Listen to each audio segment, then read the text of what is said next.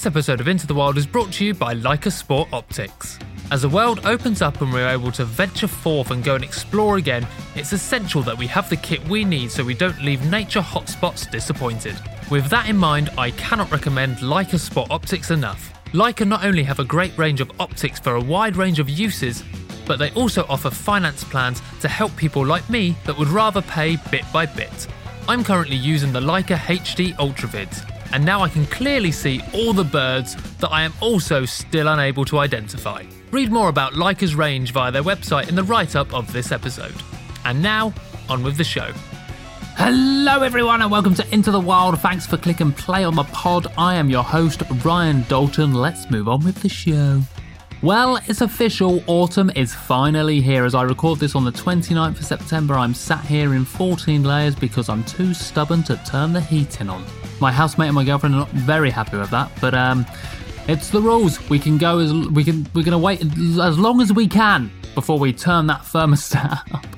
It's a very British thing, isn't it? The heating and, and the coldness. We always like to talk about it. People always say like, "I've had to turn the heating on. I've just had to." Do-. Yeah, yeah, you have. It's autumn. It happens every single year because the temperature's dropped outside. It's not my fault you bought bad knitwear, Derek. Do you know what I mean? Buy better thermals. but what else have I been up to? I have been working a lot. Oh, nerds, I am shattered. I know you don't care about this side of stuff, but I like to tell you. I've been working very hard. Things are very busy at the dog daycare. I'm very busy with the podcast. Lots of things going on. But I haven't been able to go out and do much naturey stuff recently. I've got an exciting day tomorrow. I'm going up to Hampstead Heath to meet the Heath Hands Conservation Charity to have a little chat. But something that I have been enjoying, actually, it was a bit naturey, there is a bat. there's a bat. Just heads up, there's a bat flying round in our garden. Well, not our garden, sorry, the garden downstairs because we're a flat. But every single night we get into bed, we can hear it. We can't see it, but we could definitely. Okay, Christina and I can either hear this bat or we need to go to the doctor's ASAP because we've got a ringing in our ear. But I think it's a bat. I'm going to say it's a bat. Don't know what species. That's all you're getting from me for my nature update. Oh man, we should move on to 60 second nature news. I wonder if it will be. I reckon I can do this in 60 seconds. Do you reckon I can? Let's do this. Deep breath. Some positive nature news from 60 second nature news right now. Let's stop saying the word news. Let's go. Derbyshire Wildlife Trust tweeted to announce the release of their first beaver. Travelling all the way from Scotland, the female beaver is now getting used to her new digs at Willington Wetlands. Shortly after, her partner was released, cute, and now they are busy setting up their new home. One of the UK's rarest songbirds, the seal has seen a population increase of a third on farmland in Devon. The National Trust said that 60 breeding pairs has been recorded in part of the South Hams area, up from a steady 40 in recent years. Conservation success as otters are brought back from the brink of extinction thanks to banning of chemicals and improvement of some water quality, with populations of around 4,000 according to recent surveys by the UK Wildlife Trust. And finally, plastic wrapped produce will be banned in Spain from the beginning of 2023, according to a decree currently being drafted by the Ministry of Ecological Transition. And that's the end of 60 second nature news. I nailed it. Whew, okay, that was 60 second nature news. Um, right, let's move on to today's show, shall we? This show feels like it was a long time in the making. I contacted this person, I think, when I started Into the Wild back in 2020. So it seems like ages ago. And of course, because they are absolutely brilliant, they've been busy with different projects on and off throughout the last year and a half. But we finally managed to get some time and have a bit of a chat. Joining me on today's show is wildlife filmmaker Tanya Esteban. I always love chatting to wildlife filmmakers on the show because it's always such an individual chat. So much is personal to them about how they make their projects, how they go into planning them what they love about doing it, what their ultimate project goals are. There's so much to talk personally to these people um, about how they love wildlife, and that was exactly the same about talking. Um, with this topic to Tanya, but specifically, we spoke about something that Tanya had been working on, and that was a short documentary that's on YouTube, and I really cannot stress enough that you should watch this. It's absolutely beautiful, called The Guardians of Ikigai. It's a wonderful look at wildlife and culture in Japan and how there's certain belief systems that all show that everything's connected. It's, it's really, really a beautiful 15 minute film. It was lovely to talk to Tanya about this and ask her how she got this idea, how she wanted um, to film it, and what her absolute takeaway feelings was from making that film. So, enough of my voice. Let's have this episode out because it's a wonderful chat with a wonderful person. This is Find Your Ikigai with Tanya Esteban. Tanya, finally, we have you on Into the Wild. How are you? I'm very well, thank you, Ryan. Thank you so very much for inviting me. Honestly, I have to admit, I'm a bit of a fangirl of these podcasts. You've been keeping us all very sane throughout these these terrible months of COVID chaos. You're too kind. You're too kind because half the time, mate, I'm sat here. well, as you can see, I know the listeners can't see, but you can see, I'm just in my room with a microphone and a coffee, trembling. no, absolutely. I'm I'm very excited to be on here, and I've been listening to all of my amazing colleagues and you know fantastic new people. The amount of people that you get on the show that are just so you know, fascinating, diverse from fungi to filmmaking. Mm. It's it's brilliant. You, you you must be having a ball. It is mad. Yeah, I'm having a great. Do you know it's hard to keep up about when people say like, "What's Into the Wild about?" Like, I can't remember. like, I know it's about wildlife and conservation, but if you should tell me to list the topics, I'm like, there's been so many, and like you said, all completely different, and it, it's great fun. It's a pleasure to get to chat to all these people and to yourself because I feel like we connected on social media. Yeah. It must have been last year, was it? Gosh, I think so. I mean, I I've been following. Yes, I, I think this Twitter sphere is something that's quite wonderful because it's whilst Instagram is is very visually engaging and stunning. I just think Twitter's cracking especially the sort of the, the hilarity of the comments that come through. And I know you're a bit of a comedian. Ryan as well. So I've been I've been I've been thoroughly engaged with your your tweets, and I thought, who is this this brilliant chap that's in our in the world of, of You're nature? very kind. but it's true. It's been it's been brilliant. So no, thank you for for having me. It's great to chat. Finally, I'm glad. You, you know, what? it's very nice to hear someone say they enjoy Twitter because I enjoy Twitter for probably the reasons people don't like it, and I enjoy it because you can just. I think there's so much pressure yeah. to be correct on it, especially when you can't edit.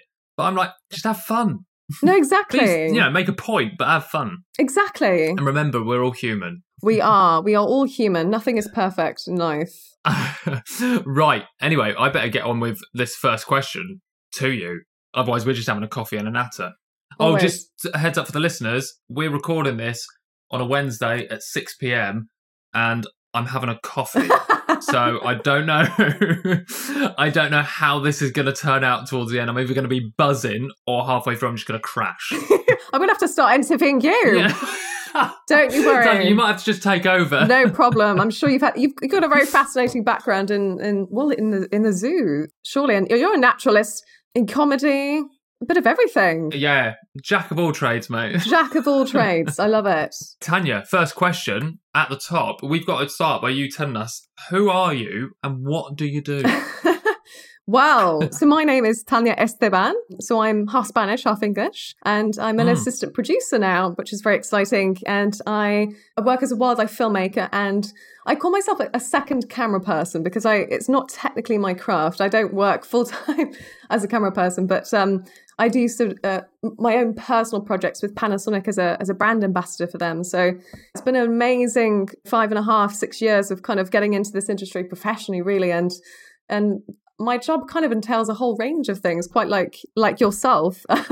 Yeah. I kind of jack of all trades jobs because I think I think the main difference between research because a lot of people ask me this is what is that step up to being uh, you know what's the difference between ap and, and research and i think it's predominantly the kind of the time that you spend in the field. So a lot of the time when you're a researcher and an AP, you are doing all the investigative research and contacting scientists and setting up permits and obviously relaying with your producer very closely. When you become an assistant mm. producer, you're in the field a lot more and you're kind of obviously directing and working with um, cinematography talent um, a lot more, which is amazing because obviously you get I get to work with my heroes that I, you know I've been following since I was a very young girl and I absolutely adore it. And you're kind of there basically to ensure the health and safety of the crew in the field as well, to do the DIT, so all of the offload and the backing up of the rushes. Yeah. Keeping, obviously, you know, depending what species you're filming as well, you're very much observing and tracking and taking field notes to look back over in, in post production in the edits to support your producer with what's actually going on behaviorally. And also, there, you're kind of there to be a little, a mini expert on that animal for that particular shoot as well, which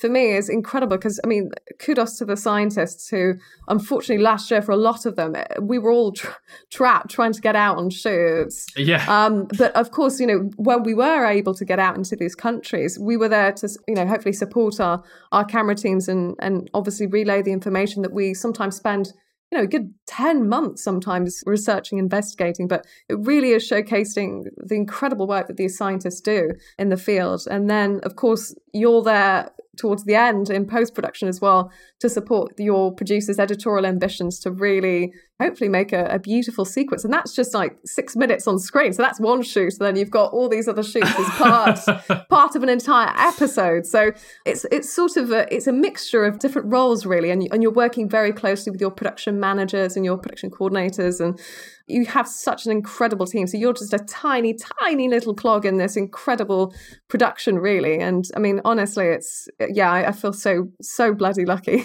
that I get to work in this. Yeah, and that's that's quite amazing that you like you see these projects through the the entire way as well. So you're there from the very beginning to mm. the very end. So do you find that? I guess this is probably project dependent as well, but is that quite an intense role as well? Would you say within the biz? Yeah, I mean, absolutely. It's you start off. I mean, obviously, you the producer will pitch an idea to a commissioner, the BBC. So I work at Silverback Films, which is a fabulous mm. company, and they they've done you know various projects, Our Planet, and we've just you know been delivering and finishing off a very exciting BBC series. And um, so our producers and and execs would go and you know pitch a story idea, quite like you've been doing, Ryan, with your mm-hmm. exciting project in Namibia. I know, I know. You've got to tell the audience more about that. Um, and and yeah, so essentially, once once the idea is pitched, you know, it just comes from a single thought and a, a mm. series of themes. Obviously, usually ones that make it to television are you know five part episodes, usually you know 50 minutes and the 10 minute making ofs. So you have to make usually an hour of television per episode, and then you know uh, they obviously assemble the teams. It's kind of like assembling the Avengers. Who do you have on your team? um, and you have about three producers, and then you have your production manager, who is kind of like the mastermind of managing all of your money and all the editorial people's ambitions and dreams, you know, but like, can we have a Cineflex? Can we have it? And they're like, no, that's not in the budget. like, um, guys, there's okay. not much in the budget. Let's reel it in. Um, so they're they're incredible. They deal with a lot of ridiculous amounts of money, which is amazing. And then you we work closely as well with our production coordinators who help us with the logistics, and we coordinate very closely with them, and of course other fellow researchers and, and APs as well. So it's it's so collaborative. And of course, every single one of us on the team are just like die-hard conservationists and abs- absolute nerds. Of course. Everyone listening is probably a complete nerd. Yeah. You cannot be in the nature wildlife conservation industry and not nerd out at least 30% of your day. no, exactly. And it's because I, I, think that's the thing we were just saying beforehand. It, it doesn't have to, obviously, I mean, most of us are very passionate about wildlife and, and nature and, and the life history of the most bizarre yeah. newt. But also, you know, there's, there's a passion for like, I love technology as well. But yeah, it's it's it's just a, a sort of group of very creative, very determined people that, that makes, you know, work not feel like work every day, basically. We're very, very lucky. That's amazing. Oh, so I've got to ask you one question as well. You said like bringing the team together is like bringing the Avengers together. You, so I've got to ask you, where do you fall in there? What Avenger are you in in the nature world? Oh, oh, that's that's a tricky one. I'm, I'm I, I'd probably self-deprecate myself and say, oh no, I'm like Groot or something. Although he's very cool. I love Groot. He is cool. I, I love him. He's a sort of plant that glues everyone together. I mean, everyone would fancifully say, well, I'd love, I mean, obviously, I'm a big fan of Black Widow. She's amazing. Yes, of. Yeah, I mean, I don't quite know. I'd be happy with Groot, frankly, you know, someone sort yeah. of in the sidelines behind the scenes because, um, I mean, yes, a lot of, I think a lot of people don't, well, my sort of role always encompasses behind the camera because I'm very much a, editorial person or a, working in the craft department, which, you know, that's why I love seeing amazingly talented presenters or speakers and things like that come come to the front because I work in more blue chip natural history yeah. rather than presenter led. But I, I've always said I'd be keen to do that in the future, you know, personally, like as in film talent and because I mean the likes of you know the brilliant Liz Bonnin and Steve Backshall who who you've spoken to as well and Mm. the lovely Lizzie Daly who's absolutely Yeah. fantastic and incredibly talented it's uh, you know it's it, there's so many genres within our natural history world Oh, there so is, yeah. isn't there I mean what Mm. what would you say you prefer I mean I don't think there's a preference you must like enjoy them all for different reasons Uh, What is in what would I prefer in front or behind in, in camera kind of thing? well in terms of like the genres that you're watching I mean do you do you enjoy a good sit down on a Sunday and go right let's watch a bit of landmark blue chip or you know what I fancy seeing a bit of Gordon Buchanan tonight It's, you know, I really struggle because I'm really varied with what I want. I really do like if there's something new and big out to Yes. watch. Like you said, a Sunday evening, let's yeah grab a cup of tea and 72 hobnobs and watch them. Can't have one. coffee Who's having one? I don't trust the person having one hobnob. Who are you? Get out my life. I want someone that finishes the packet with me. So I do love those moments, but at the same time, I love kind of scrolling through social media and Mm. seeing someone's.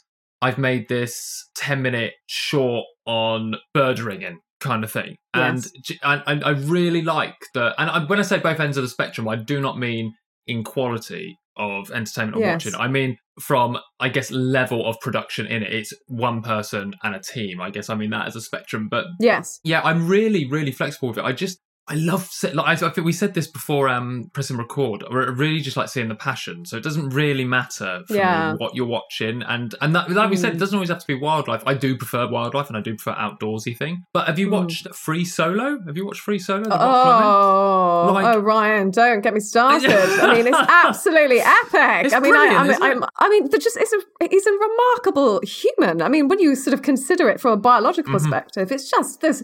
The, the, I mean, the sinews and, and the, Yeah. the muscular structure of that man just being able to hold on to a precipice rock face Exactly. is extraordinary. And and you know he's going to be fine because you you see you Yeah. see him do all these talks. but yet the the storyteller and, and and you know Jimmy Chin, he was able to mm. really still keep that tension the whole way through. Exactly. As a filmmaker, he did an exceptional job Yeah. through all of those camera angles and obviously the storytelling, the narration. But I agree. Are you a rock climber, Ryan? I can Oh, imagine God, you scaling. No. no, you can imagine this scaling a rock face.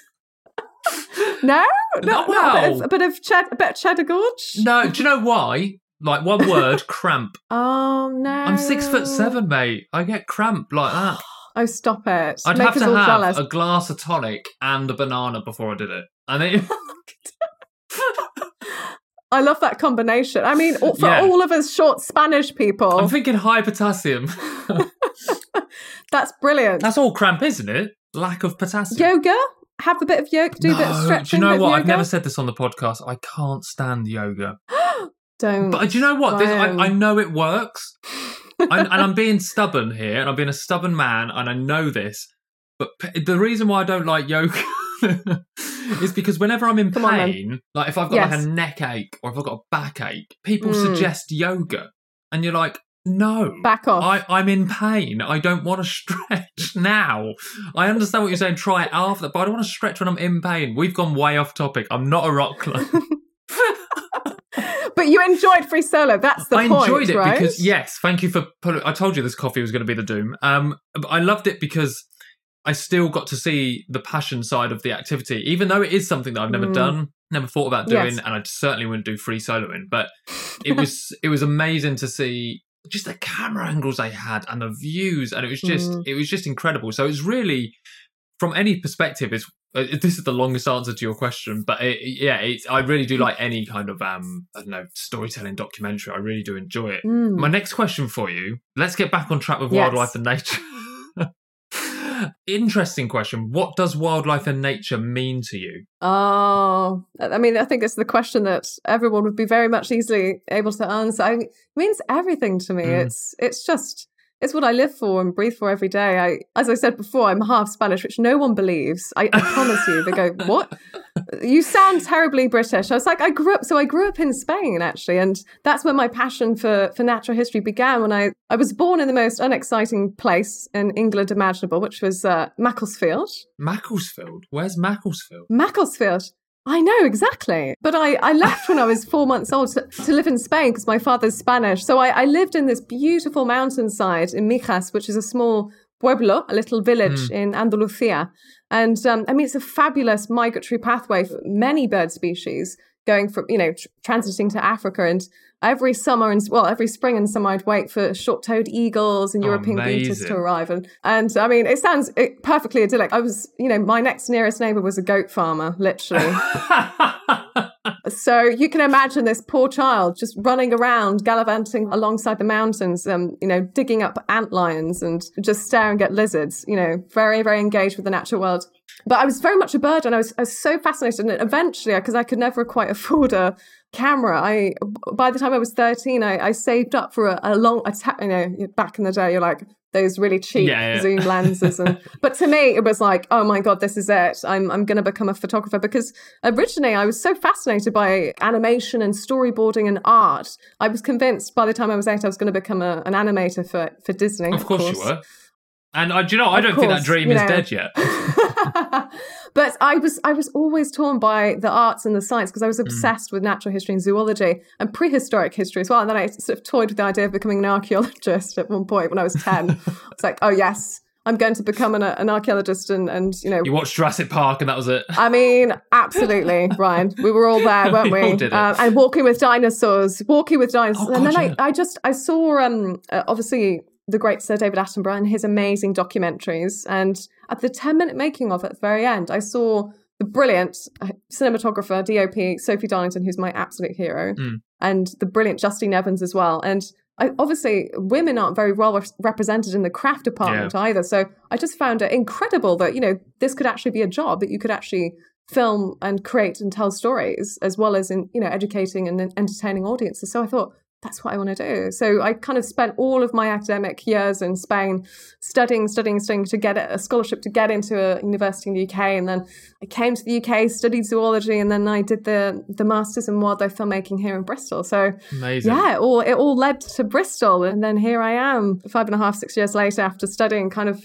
working with the most brilliant people. And again, it was always kind of been driven by you know trying to yeah you know, well trying to raise awareness about conservation because I think I mean every single one of us was laughed at uh, probably five and six years ago uh, by commissioners going oh you know conservation is a complete taboo word. That's not going to make it to big audiences. Look look what's happened now. I mean it's amazing isn't yeah. it? Have you seen this massive community of, of people that care about the planet exactly. Sorry, no offense to these commissioners, but what the f- are you talking about? I would have been like, bro, go for no, a walk and talk to people. Like every single kid on the planet likes animals, and then every single person over fifty is interested in nature, and then you've still got a massive percentage of those middle group that are clinging on to it. What commissioner said that? What's their name? Mm. I couldn't no, possibly do not. Say, I'll find out. I couldn't possibly say that. I'll say. find out. They'll get a letter from me. Um, Brilliant. We've got to chat about your new short film as well, The Guardians of Ikigai. I've watched it. It is absolutely beautiful. I loved it mate you've oh, and thank you thank for sending you. it to me as well because it was just one of those again it was a lovely short 15 minute watch it real nice story element to it. Can you tell us and the audience for the people that haven't watched it what is it about and where did this idea come from for you? Yeah so thank you so much for watching it first of all because it's honestly it's you kind of you expose your heart and your creative emotions in these short films because obviously my full-time work is with silverback and on these productions that you see but I just I'm obsessed, as I as you could probably tell, with uh, with filming and and wildlife. So any yeah. spare moment I have, quite like yourself, I'll be making my own content, and I'm incredibly grateful as well to Panasonic because I work with them as an ambassador, and I've always been absolutely enthralled by Japan ever since I was young. I've always wanted to travel, and I think everyone, even when you just bring it up in a conversation, people are always like, "Oh wow, there's so much intrigue around it," and you know that kind of juxtaposition mm. between modernity and and this very ancient culture which obviously reveres wildlife. I mean, it was back in, I think it was something ridiculous, like 200 BC, where Shintoism was the, the predominant religion. I'm not a religious person at all. I'm like atheist. As, yeah. But I was just fascinated that a religion brought to life so much connections and, and relationships with the natural world. So I thought, okay, you know, how can I kind of tell a story that shows how our relationship with the natural world has changed so much in a city where, obviously, Tokyo in particular, a city of 38 million people, uh, yeah. which is extraordinary. It was the most incredible city, by the way. You you have to go if, if you've not been. It's on my go list. I'd, I'd love, love to go to Tokyo. Oh, and Japan, just in general. In, in general, I mean, the wildlife, the people, the people are so friendly, so humble and courteous and incredibly talented as well and hardworking and the mm. beautiful mm. landscapes and you know 70% of the country is mountainous it's incredibly mountainous country so they've yeah they've made very you know made this beautiful city uh, very much engaged with you know aspects of their religion, Buddhism, which came in, you know, from mainland China. I think it was 800 AD. Mm. So a lot later on, they kind of fused both of these religions together, but still, you know, having pockets of nature persisting within this, you know, this mega metropolis. And um, I, so again, you know, my passion for, for wildlife came about as I've always wanted to film red crowned cranes. They're, I'm obsessed with them. Beautiful, beautiful They're animals. beautiful, aren't they? They are beautiful. They're stunning. I mean, they were almost very nearly extinct, unfortunately. There was only mm. about mm. 1,830 left now, but they dropped right down to 1,000 because of, well, agriculture obviously is, is a huge problem for wetlands in general, which I'm, I'm very passionate about. Yeah. Uh, conserving wetlands, and I think they're the second most endangered to crane to the whooping crane in, in the states. And i oh wow. so i thought how can i t- i was just toying in my mind what film could i make about japan that connects all of these elements together? And i got in touch with this incredible tai chi artist called yoko and she is very much a huge believer in all of these philosophical concepts, such as ikigai, uh, which I will explain to you what it means. Ikigai essentially means, you know, what gets you out of bed in the morning. You know, what's your passion and purpose in life? And if you if you Google it, there's not too much information about it. But I read this fabulous book by Hector Garcia and Francesc Miralles, who basically explains what these philosophical concepts mean to the people of Japan and how it relates to the natural world. Um, and, you know, she practices Shinrin Yoku, which is forest bathing, and Wabi Sabi, which is kind of accepting the perfectly imperfect self, as it were. And Wabi Sabi, did you say? Wabi Sabi.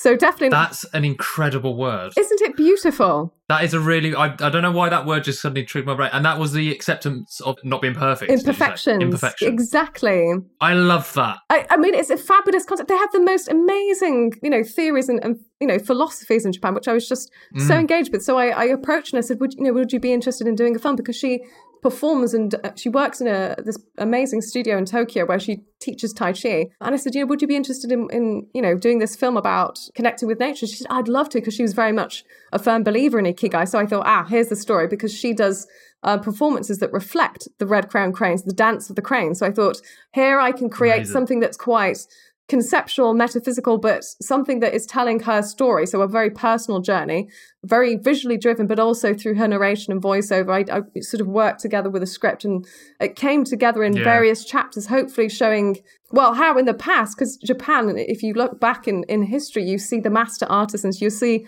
a kintsugi artist who, who works with the, that concept of wabi sabi, which is he was repairing a beautiful, well, a damaged and broken bowl where this emperor, they all came about with this emperor who um, inlaid gold to fix a broken cup that he he's got you know sent over to Japan to get fixed because originally they used to staple them together. He said, "I want to represent this cup for all it's worth, all the memories it's had, but you know, in a more beautiful way. So they invented this kintsugi, which is gold lacquer, and that's kind of emphasizing this thing of you know highlight your mm. flaws um, rather than yeah. rather than hide them. So all of these concepts and philosophies. But of course, when I spoke and interviewed this kintsugi artist, he said, you know, I draw all my inspiration from nature.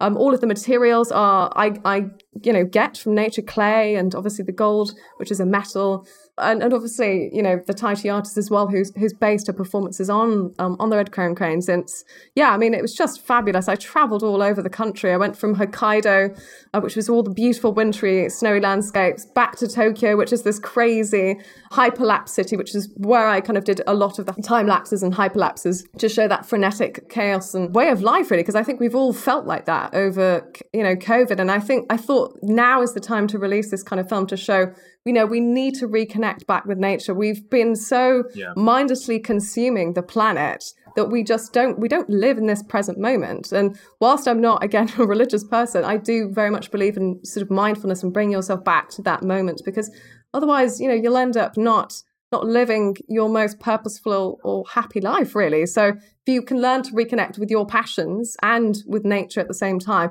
then, you know, that's going to reflect on a much more beautiful planet. So hopefully people will, will, sort of draw any just little a little bit of light from the film for 15 minutes well you definitely i can tell you now a lot of light shines through from that point of view from watching it and it was i think you're absolutely right i think a lot of time people are that hustle and bustle trying to move to the next thing or actually yeah. trying to find beauty or trying to find mindfulness or trying mm. to hmm. find something that actually what you could do is just slow down and it is yeah. all around you like it could be anything. You know, you could just turn to your left and see a beautiful buddleia tree, yeah. and then you've got butterflies on it. It could be something like that. That's so simple. You actually the beauty is right in front of you. Just slow down, watch yes. it, and enjoy it. Um, what was your favorite thing about making this film? Oh, that's a tricky one. It was. I mean, there was just so many incredible moments. Actually, I have to say because th- I just did it just before lockdown as well, so I was very very lucky that I was able to, to just go out and meet these incredible people.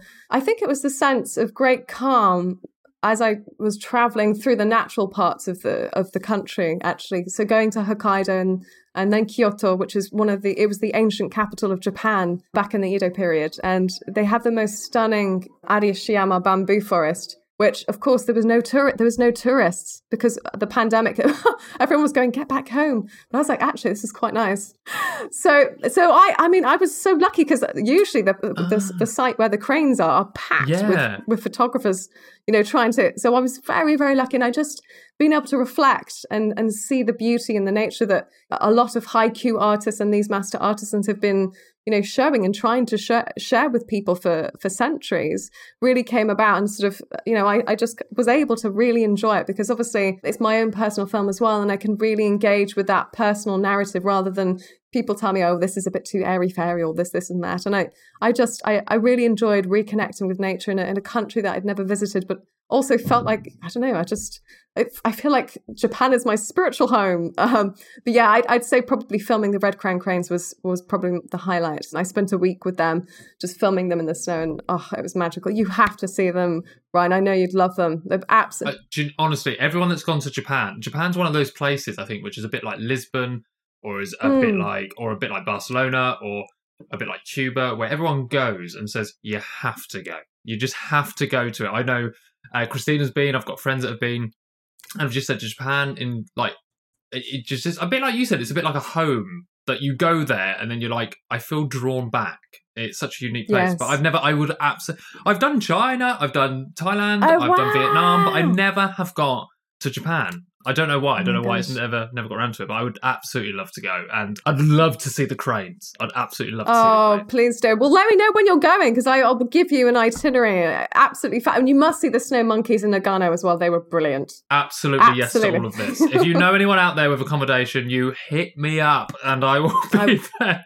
I will let you know. You must go and let us know. You could do a podcast there as oh, well. Don't even don't because I will. You know I will. Um, if I go, I need to have a break. Konnichiwa. Konnichiwa and go away. Um, do you think making the Guardians of Ikigai, do you think that increased your awareness of how strong wildlife is built into the culture of Japan? Yes, definitely. I think, I mean, certainly from that outward perspective, when you're doing all of the research initially, you kind of think, well, okay, Japan has a very ancient culture and ra- rapidly modernizing and technologically advanced.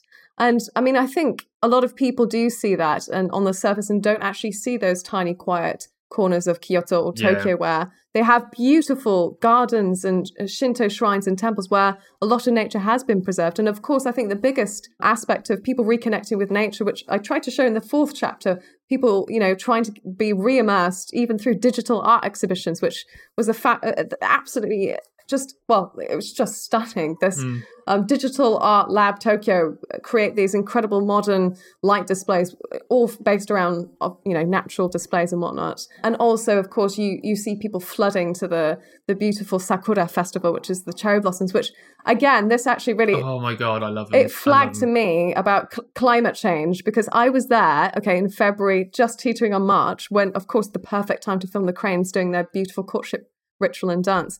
But I saw cherry blossom. I saw sakura. It's too early. and it shocked me. So you saw it in February? I saw it in fe- uh, just towards the end in March. I, I mean, I filmed it and I went, "Oh my god!" You know, it was just too early. And usually the cherry That's blossom. weird. I know, I know. We had cherry blossom here in London come out in Feb.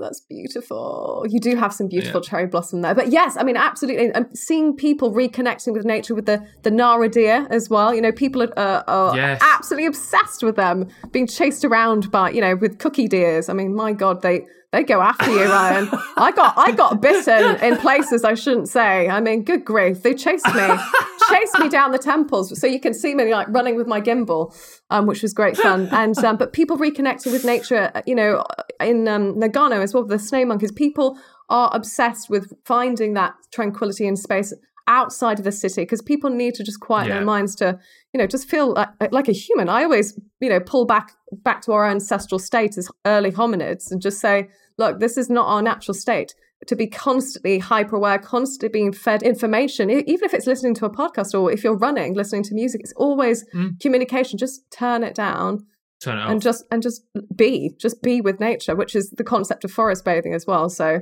forest bathe Yeah. people with clothes obviously Forest- stay, within the law. Um, I say actually, this wouldn't be the first time I've said this on the show, and I say it all the time. Well, it would be what I've just said.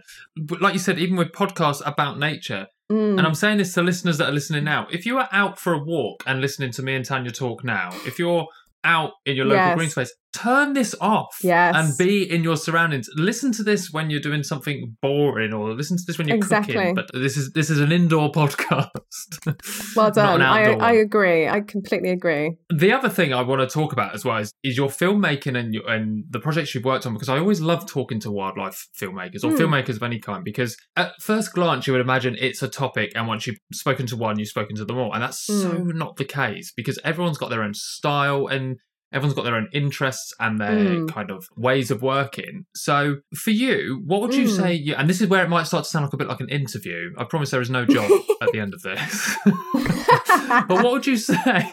What would you say your filming style is in your project? Yes, I mean it's a very interesting question because I think I think you're absolutely right that a lot of people do have their their varying ways of telling stories in this industry, and I I think for me I I adore Blue Chip Natural History, which is the big cinematic landmarks that Yeah. that do encapsulate millions of people, and and it's not because it's like oh I want the grandeur of working with Attenborough or Yeah. all these amazing people. It's because I just I know that it's a way to get brilliant science and the brilliant voice of Attenborough or the brilliant cinematography of the amazing people we work with on a big screen to make people care and pay attention, sit up and listen to to what's actually happening. Which is why I'm so thrilled that finally conservation narratives are actually making it into mainstream series such as Our Planet, which was an exceptional breakthrough. I think the first of its kind. It was incredible. Yeah. And, you know, I think it's necessary because we're running out of time. I mean, we've all read that report. Oh god. we've yeah. all gulped and gone, Jesus, this is what we've been frigging telling you. That's me being a polite frigging, not F. yeah. yeah. Not effing or blinding, but um, you know, so I, I love these the sort of blue chip cine, cinematography as well. I mean, uh, uh, uh, so many of my heroes I, I, that I get to work with, I I'm honestly in constant awe of working with them because they're just so they're so dedicated to their craft and they're really humble, very remarkable human beings that you get to work with in the field for long periods of time, and quite often they become you know very much like your own your own family and you know best friends really because you spend more time with them than you do your own family. So that genre i would say is something that i i will definitely stick with for the next couple of years hopefully um, because I really do want to make big impact uh, because we need it now. So I, I do want to be working in, in Yeah. that sort of that genre. And then for personal projects as well, I I do love that sort of blue chip again. You know, shooting very off speed within good reason, of course, not all the time. Um, yeah. uh, but you know, not just for the sake not of for the it. sake of just you know a show my approach. There has to be reason with it, as we mentioned before. You know, talking about frenetic lifestyles, you use time lapses or hyperlapses to to enhance that. But um, from from my t- personal perspective of, of my techniques that I actually shoot myself, so I shoot obviously Panasonic cameras, but I shoot with a range of reds etc. And I, I do love long lens. Long lens is a beautiful um, technique. I would say that is probably my favorite, just because you you, you can do a lot and you can capture a lot of the shots that you need with one lens. So the CN20, which is the lens that we use, you kind of can go from 50 mil to 1000 mil instantly. So you can go from oh, wow. super wide to super tight. So you can really build the emotional storytelling sequence and story beats quite quickly, even if you're mm. on your own. Traditionally, we do usually go out with three people, so it would be the director, myself, and then uh, I say director. It's half of these incredible people don't need directing, of course, but we call ourselves direct. Yeah, the director. You've got to be. It's the way it works. It's it's, it's ridiculous. they don't need directing, but essentially we're there to help. we're there to help fill the gaps because often we'll review the rushes and I'll say, oh, actually, let's get another pan or pull focus on that. Let's get a bit more detail on that because we've been stu- studying these animals and talking to these brilliant scientists for months. So we we just know mm. those little subtle, uh, nuanced behaviors that might actually enhance the sequence and might make it better. And sometimes we'll have a camera assistant that will cross shoot as well, so that you're getting a different angle. Or necessarily, I would do that sometimes as well with the main camera person, which I love doing. That's that's when I that's when I'm in my very happy place because I get to sort of you know do my do my aping or my you know back then I did my research and then I could cross shoot. So um, I did shoot on this previous series, which I was very, very excited about because, yeah, I mean, I, I shot with some of my heroes. I was like, ah, try not to, try, try not to freak out. Um, going, okay, bring it. Just know. keeping you cool keep it, keep it, fo- keep it in focus, keep it in focus. And then I, I do enjoy macro as well, actually, because often the greatest stories that you find are the ones of very obviously minute creatures and, and worlds and science that we mm. haven't explicated very much because, well, you know, the science is relatively we don't new. See it. we don't see it. So the, ma- the micro world um, often kind of reveals the most fascinating new science and stories. You know, from parasitoid wasps and um, you know assassin assassin bugs are fantastic as well. Uh, yeah. But no, absolutely brilliant. And then I do enjoy gimbal work as well, kind of tracking. I, I think a lot of my personal films, you will always see a sort of tracking behind shot, then a, a track forward as well, kind of getting the perspective. what did you call that? Was that did you say gimbal? Gimbal. What, what does that mean? Gimbal. So oh, so the Yes, I love, I love it, it for all the listeners. Ryan's dancing. Saying, like, we suddenly, we suddenly went quiet because we both did hand signals. Listeners did not see what that was. I was like box in the air. That's what happened. Br- uh, brilliant, brilliant gimbal demonstration there, Brian. Um, yeah, thank you so much.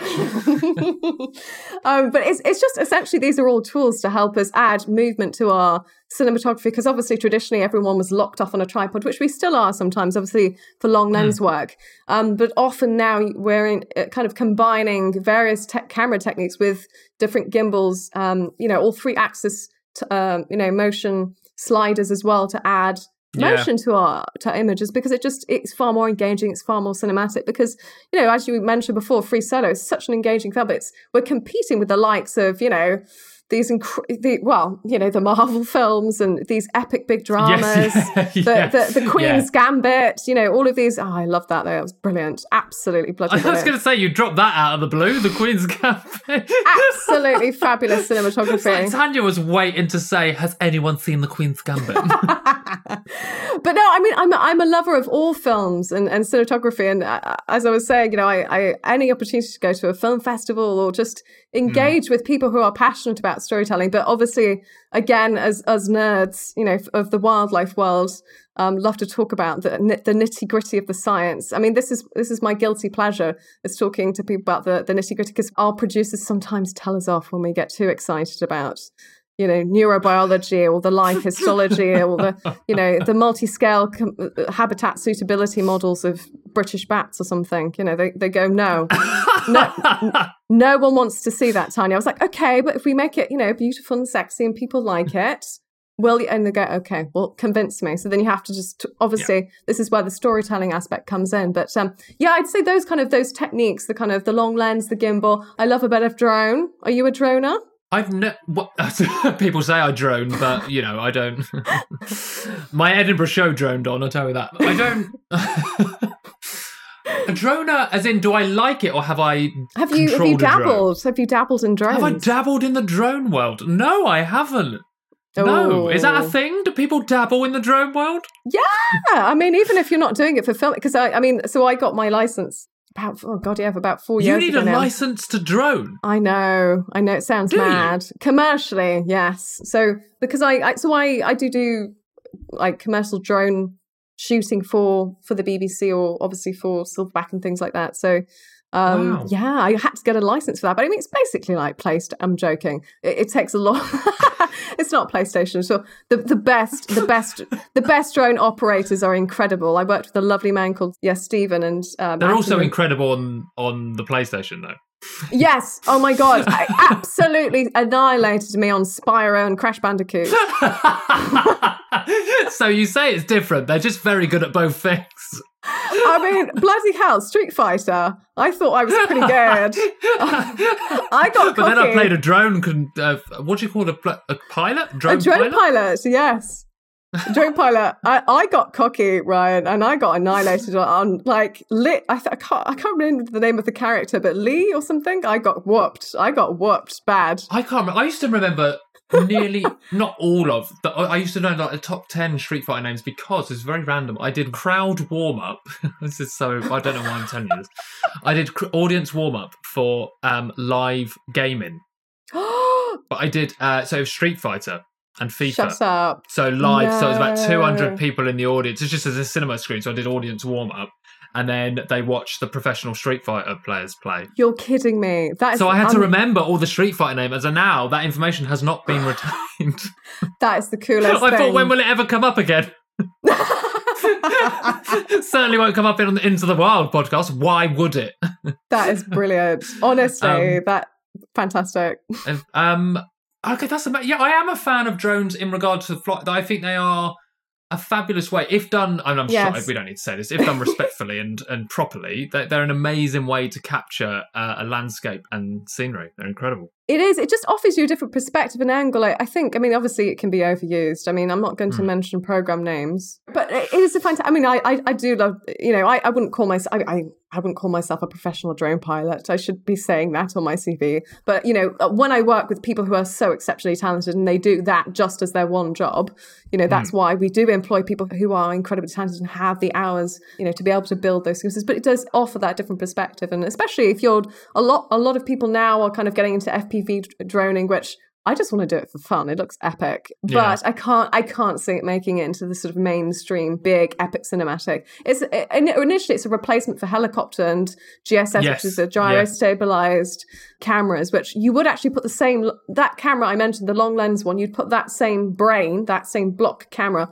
and that lens, but within a stabilized um, well, the, stabilized case, which is the GSS. okay. um, so it's like the the four one six. That's a, a, particular model, or um, other brands, of course. I'm not. Mm-hmm. I'm not representing you're, not, any. You're not any. representing. You're just you're just naming a few off the cuff. just naming a few. Um, but no, they're, they're, fantastic tools. But again, it is not a replacement for sto- good storytelling or a good eye, of course. yes, of, of absolutely. I've got to ask you the hardest question. Maybe dream project. Oh, well, I have to admit, I have been working on a, a pretty much a very much, yeah, a, a dream project now with them. Um, I, I mean, I can't, I'm so NDA'd up to my eyeballs right now. um, can't, I can't tell you. It's literally, I can't even tell my best friends what I'm doing. It's awful. Could you they not? go, where are you going? I was like, I'm going to Asia. I'm going to this country, you know, uh, very vaguely um, because it's so secretive. But this project is actually has technically been announced. Um, it's coming out on BBC, which I can't tell you the name of just yet. No, but it's very exciting. Imagine if we got first dibs. If you got first dibs, that would be fantastic. But it's it's a very exciting behavioural blue chip landmark series with maybe you know some very exciting people on it. So well, it's coming out soon. It's coming out this year. I can say that. Oh God, this is this is like a mind. this is insane. So yes, BBC One, this amazing brand new blue chip natural history landmark will be coming out, which is very exciting. This is going to be hilarious because listeners now, when this comes out, will be like, "Why are they being so secretive about the trailer I've just seen on Twitter?" but as we record this, guys, we are recording in end of August, late August, so exactly we've got to be secretive at the moment. I know. I'm afraid I'm very much tied up. But I mean, of course, when once it's out, I, I'm I'm hoping you'll enjoy it. And I mean, it's been an incredible project to work on.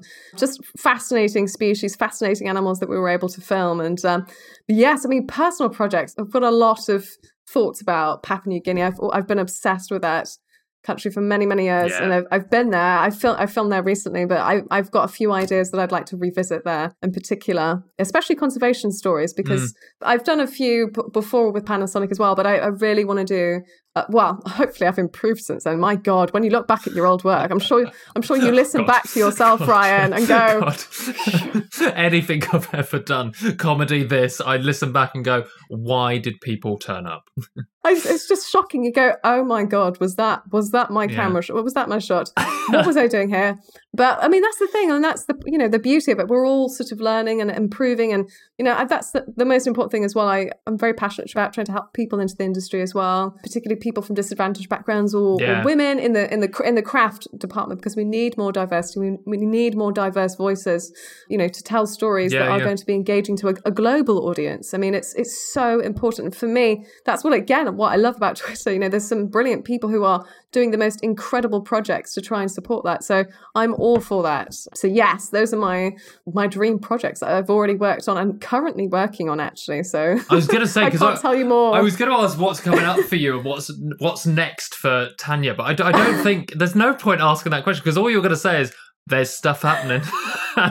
There's stuff happening. I mean, actually, I, I, came back from a recent shoot on this new project, yeah. which is very exciting. It's for Netflix, actually, so it's, it's not BBC. That's amazing. I know. So I mean, I was like, oh my god. So it's kind of terrifying. But I'm working closely with my my producer, who's utterly brilliant, and it's at Silverback, and it is natural history as well. But Amazing. oh my god, you will love it when it hopefully comes out. It's um, about time Netflix had some decent nature stuff on there. I know they've had some stuff. They've had some good stuff. They had David Attenborough's uh, Life on Our Planet. Obviously, they had that. Yes. And they had some other, but it's just it's just missing that that mm. Silverback esque vibe. well, thank you. I'm sure they'd be very pleased yeah, to hear that. I'm not trying to get any more sponsorship. I'm just saying that's what they were missing. we should bloody have a podcast for it. I think. I think we need to get you on the social the social medias there. You've got my email, Tanya. You have my email. um, my last question, and this, I, I mean, I say dream project was the hardest one. This is the hardest question. Everyone kind of goes, "Oh God."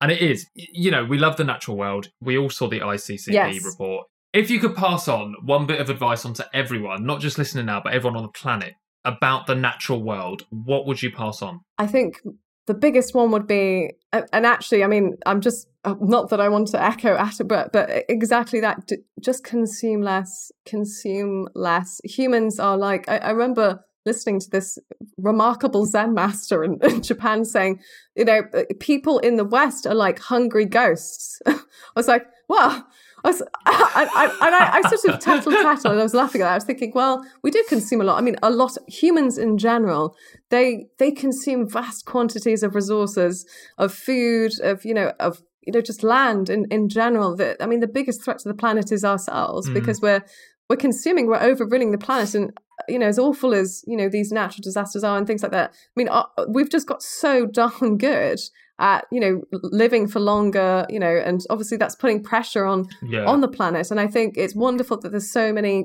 eco-conscious people these days vegetarians vegans Res- respect. Yeah, yeah. um, gotta get that in there. Um, but uh, I'm, I, am sorry i do love my eggs. I have to I have to no, do you know what? No you love your eggs. Have your eggs. But um but no absolutely it's, it's just about consuming less. And I, also from the hmm. perspective mm. of of you know careers because i think a lot of people i mean so I, I i feel so terrible when i can't get back in touch with with the lovely people who do ask for advice about getting into natural history or or filmmaking things yeah. like that is why i say you know just be passionate honestly I, I know it's the corniest bit of advice that you can offer people but you know if you're really passionate and dedicated people will see it be true to your craft and to yourself and you know people will see that talent shining through and, and, want to work with you as well because often you know we want to work with nice people who are dedicated and passionate mm. and you know and obviously eh, you know from the perspective of if you're wanting to specifically work in wildlife film you know building a portfolio and, and showing that you you're keen about telling stories you know it can be from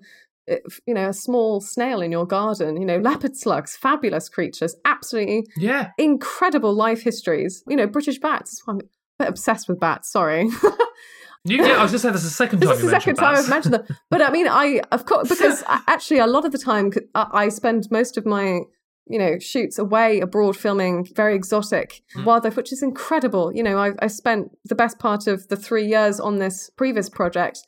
You know, traveling the world with the most brilliant people and talent and seeing the most incredible animals. But you know, we also saw great devastation and sorrow because even the animals, you know, behavior is changing and shifting that it makes our jobs more difficult. And this is what I'm, you know, yeah. the filmmakers for, for future, which is like a, a brilliant WhatsApp group set by set up by fantastic people. Um, you know, that we're trying to, you know, raise awareness within our own industry to say, look, we need to be pushing and telling the truth about what's actually happening behind the scenes because we see it. You know, I saw that bamburang tree with fireflies, you know, they were just displaying off this tree that was completely destroyed by charcoal burners or various bird species in deserts where their breeding is, is shifting because of climate change. The climatic envelopes are shifting and they're breeding too late or they've completely failed breeding years um, because of the desiccation and, and the lack of nutritional value that the females can get from being able to breed and whatnot. And just you know the devastation in the in particular in the jungles is terrifying just the, seeing the roads yeah. and oil palm industry as well it's it's terrifying. And i think that's the thing so if we can just say to to our listeners who are passionate about you know wildlife consume less make your voice be heard on social media because it will be heard. Honestly the the power of social media i you know i have quickly seen i mean look at look at greta thunberg. She's been an absolute inspiration it's, to us yeah, all. it's mad yeah. Yeah so, you know, let your voice be heard on social media, share your passion and your love for wildlife and nature. You know, go out there and explore the natural, become, you know, nat- little naturalists yourselves or or old naturalists. You know, it's never never too late. You know, en- enjoy sharing your passion with others and keep communicating because we need to keep engaging people, everyone of all ages, of all cultures, of all religions, of, of all everything about the natural world and how vitally important it is to us and a source of endless fascination because I can't imagine waking up in a world where you know, I, I, feel I sound like I'm getting emotional, but it, you know, I can't. um, you know, I think it's a it's another big topic. Is do we want to have children in the future? You know, it's it's a huge yeah. topic, which I was very interested to to learn from yourself and and Sophie Pavelle, brilliant Sophie. You know, it's it's a big topic of conversation because we're all concerned about the future uh, sustainability of this planet, and yeah, for sure, I think that's the the single most important thing: consume less, live more sustainably look at you know different tariffs that you can use for energy and things like that. You know vote in the people who are going to make a difference to the big transnational corporations. We've got to hit them. Those are the people it's the geopolitics involved that is the greatest threat to the planet and we need to make sure that those people are, are listening to us and cop 26 that's coming up you know, this November, which is fantastic. I'm, so excited about that. And I know Silverback and, and, my colleagues and many, many people, you know, from WWF, all so many fantastic organizations have been doing brilliant, insp- inspirational and very evidence based and, you know, visually stunning projects that are highlighting these important messages. So yeah, I hope that people do, you know, feel passionate and and dedicated enough to keep their voices being heard and just consume that little bit less and, and be happy. Find your ikigai and be happy. yeah, yes, absolutely. Yeah. Actually, do you know what? I think you've just I do think you've just decided the title of this episode. Find your ikigai. That's with Tanya Esteban. That's what we'll call it. Finding your ikigai. Oh, I love it. yeah, I love it. We'll call it that. That's brilliant. Um, Tanya, thank you so much for joining me on this show. It's been an absolute pleasure to talk to you about. Oh, thank um, you. About about yourself and about your projects. And yeah, the Guardians of Ikigai was a, a beautiful. I really enjoyed watching it, and I cannot wait for these super secret projects to come out or to watch them in a couple of days depending on when this episode comes out. oh, thank you so much, Ryan. You're you're absolutely brilliant. So I love chatting to you, and I love listening to all your brilliant podcasts. So, uh, and I can't wait to see your brilliant film as well that you're going to be doing in Namibia with these. Oh, I can't wait! Conservationists. I've got. I've got the sun cream ready. I've got the sun cream ready to go and get massively sunburned and, in Namibia. And your coffee or gin and tonic. Yeah, even well, both. both. Shooters, just coffee tonic, coffee tonic.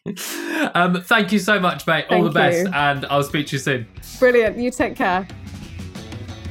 Thanks again for listening, everyone. If you'd like to keep up to date with the project and work Tanya is working on, then you can follow her on social media. Her tags are in the write up of this episode. And you can also get in touch with me at intothewildpod at gmail.com or on social media at Into the Wild Pod on Twitter and Into the Wild Podcast on Instagram. Whether you just want to say hello or share some thoughts on an episode or even let me know what you want to hear about next. A reminder that any views or opinions expressed in today's show belong to the person who said them and do not represent Into the Wild or anyone that we have worked with or are affiliated with. Into the Wild aims to always be a free show, however, running and producing it is not free. If you'd like to support us by saying thanks, and you can do so by buying me a coffee, our Ko-fi link is in the write up of this episode. But until next time, keep well, stay safe, and live the good life.